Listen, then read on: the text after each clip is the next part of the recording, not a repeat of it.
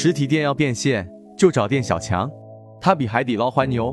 一九九五年从海南起家的一个山西面馆，六名员工做到今天，年入二十个亿，比海底捞还牛。靠的是什么呢？就是他的人才复制和合伙人机制，七比二比一的法则。方案是这样的：公司出资百分之七十，店长出资百分之三十，回本之前按出资比例分红，回本之后，公司拿百分之三十。店长拿百分之七十。二，老店长培养新店长。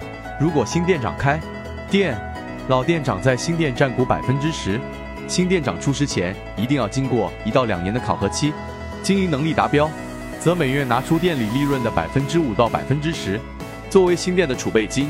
即使亏损，亏的也是储备金。